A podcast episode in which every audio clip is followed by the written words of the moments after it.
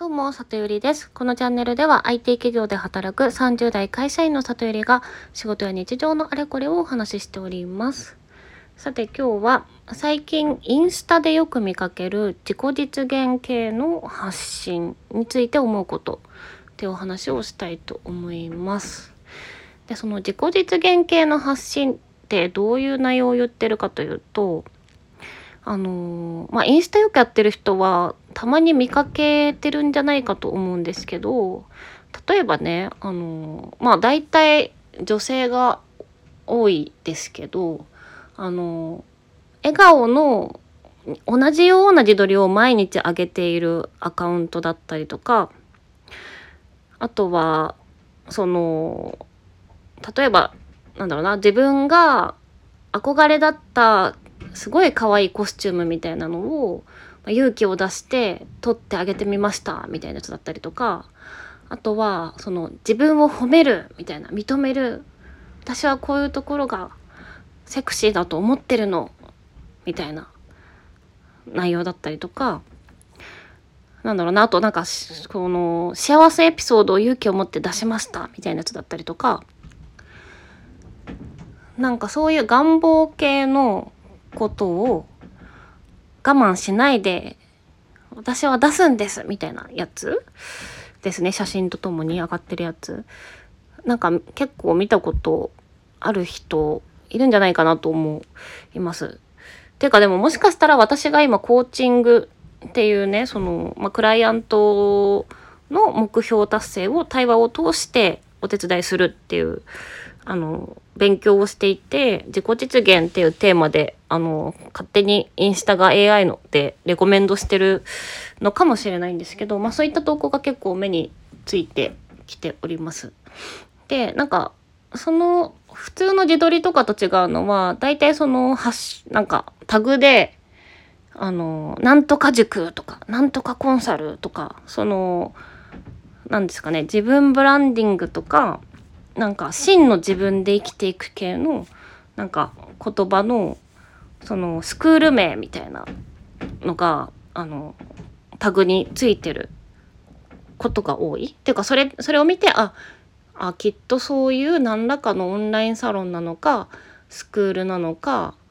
なんかコンサルティングなのかわからないけどそういったサービスがあってそれに基づいて発信している生徒さんのポストなんだろうなっていうの。があの見えてくる感じですね。で大体あのやっていらっしゃる方は30代が多そうに見えていて、まあ、40代かそれ以上の方もいらっしゃるなというふうに見えております。で最初にあの一応言っておきたいのはそういった発信あの意味なくねとかその気持ち悪いとかそういったことを言うつもりは全然なくて、まあ、みんなその多分自信を上げ自信を持ちたいとかありのまま生きていきたいとかそのそっち系の取り組みだと思うので私はその世の中に自分に自信がある人が増えた方がいいと思ってるのでね。なぜかというとその他人を否定するとかその SNS とか Twitter で人を叩きまくってるような人って結局その自己肯定感を持ててない人の方だと思うのでどんな術でも自分に自信を持ってる人が世の中に増えた方がいいなって思ってるからです。ただねちょっと一個だけこれどうなんだろうなって気になってるところがあります。というのもあのインスタってそもそも承認欲求を満たすために作られてるサービスっていうところです。で何を言ってるかというとあのなんかマズローの5段階欲求みたいな有名な図あるじゃないですか。であれで言うとえっ、ー、とまあ欲求はこう下から満たされてって上に上がっていくものだよみたいな。で5段階あるよみたいなこと言われていて。でえっとね、一番下が生理的欲求、2番目が安心安全欲求、で、3番目が、えっと、所属とか愛情社会的欲求、で、4番目が承認欲求、で、5番目が自己実現欲求ってなってます。なので、インスタでいいねをもらうは承認欲求なんですよ。でも、その、それらの投稿を見るに趣旨としては自己実現の方なんですよね。こんな自分で、私らしく世の中に私の価値を出していくのみたいなメッセージが込められてるように見受けられるんで。だから、なんかそのインスタで、ね、その、自分、自分を世の中に自己表現するって、で、それを認めてもらうって、まあ絶対に意味のあることだとは思ってるんですけど、インスタでやってる以上、その、いいねとか、誰が見てくれたか、誰がいいと思ってくれたかっていうところはセットになっちゃうと思うんですよ。で、その、そういったアカウントの、あの、いいねとか、まあ、コメントとかを見てると、まあ、いいねはちょっと、あの、うまくたどれてないですけど、コメント見てるとやっぱり、同じ多分スクールに入ってる生徒さん同士で、あの、承認し合ってる感じがするんで、そこの狭い承認欲求を満たされてる、そのやりとりの中で、本当にこう、私って私のままでいいんだ私はこういう人間でやっていくのみたいな自己実現の方までちゃんと発展させられるのかなっていうのがすごく気になっております。でもねそういったスクールとかコミュニティに私が入っているわけじゃないのでまあそのインスタで写真の自撮りを使って自己表現をするっていうのは、まあ多分一個修行としてのステップだと思うんですけど、まあきっとそれ以外でね、何らかね、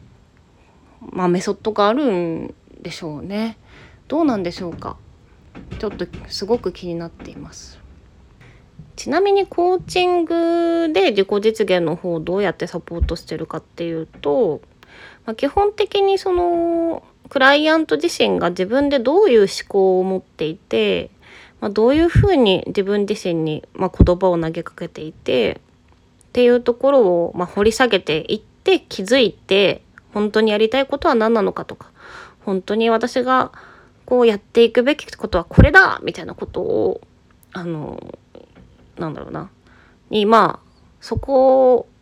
をねそのまあやっぱり自分で気づいてもらってをサポートするような感じ。なのでなんか自分自己表現も大事なんですけどそれをこうやらせるというよりはまあ対話なんですよね。言葉とか思考にフォーカスしてそれにフィードバックしたりしながらその行動を変容していくっていう感じなので。あのねあのベースの考え方はマゼマダー・テレサが言っていたあの有名な名言なんだなっていうふうに思っていてでそれが何かというと皆さんご存知かと思うんですけど思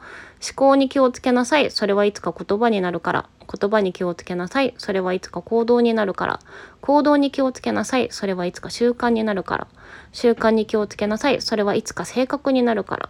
性格に気をつけなさいそれはいつか運命になるからってやつですね。うん、なのでベースのやっぱ思考とか言葉ってすごく大事なんですよね行動につながるもの。うん、なのでそれを紐解いてあげてで行動変容につなげていくっていうのがコーチングになってるんですけど、うん、なのでこういったこともそういった塾もしくはオンラインサロンとかで教えてるのかしらね。ちょっとわからないですけどね。どうなんでしょうか。はい。答えがない感じなんですけど。でも一個、まあ、見てて思うのはやっぱりすごく30代とか40代の方での女性でねそのたくさんアカウントを見かけるのでやっぱり皆さんその自分軸で生きていくみたいなことをやりたいっていう人めっちゃ多いんだなっていうのを改めて感じております。でもやっぱりこんだけいるしそんなそのねタグがパンパンいろんなのがあるってことはまあそうやすやすとはやっぱそうなりましたってなるのって難しいんですよねっていうのも改めて感じました。はい。今日はそんな感じで、インスタでよく見かける自己実現系の発信について思うことっていうテーマでお話ししました。聞いていただきありがとうございます。またね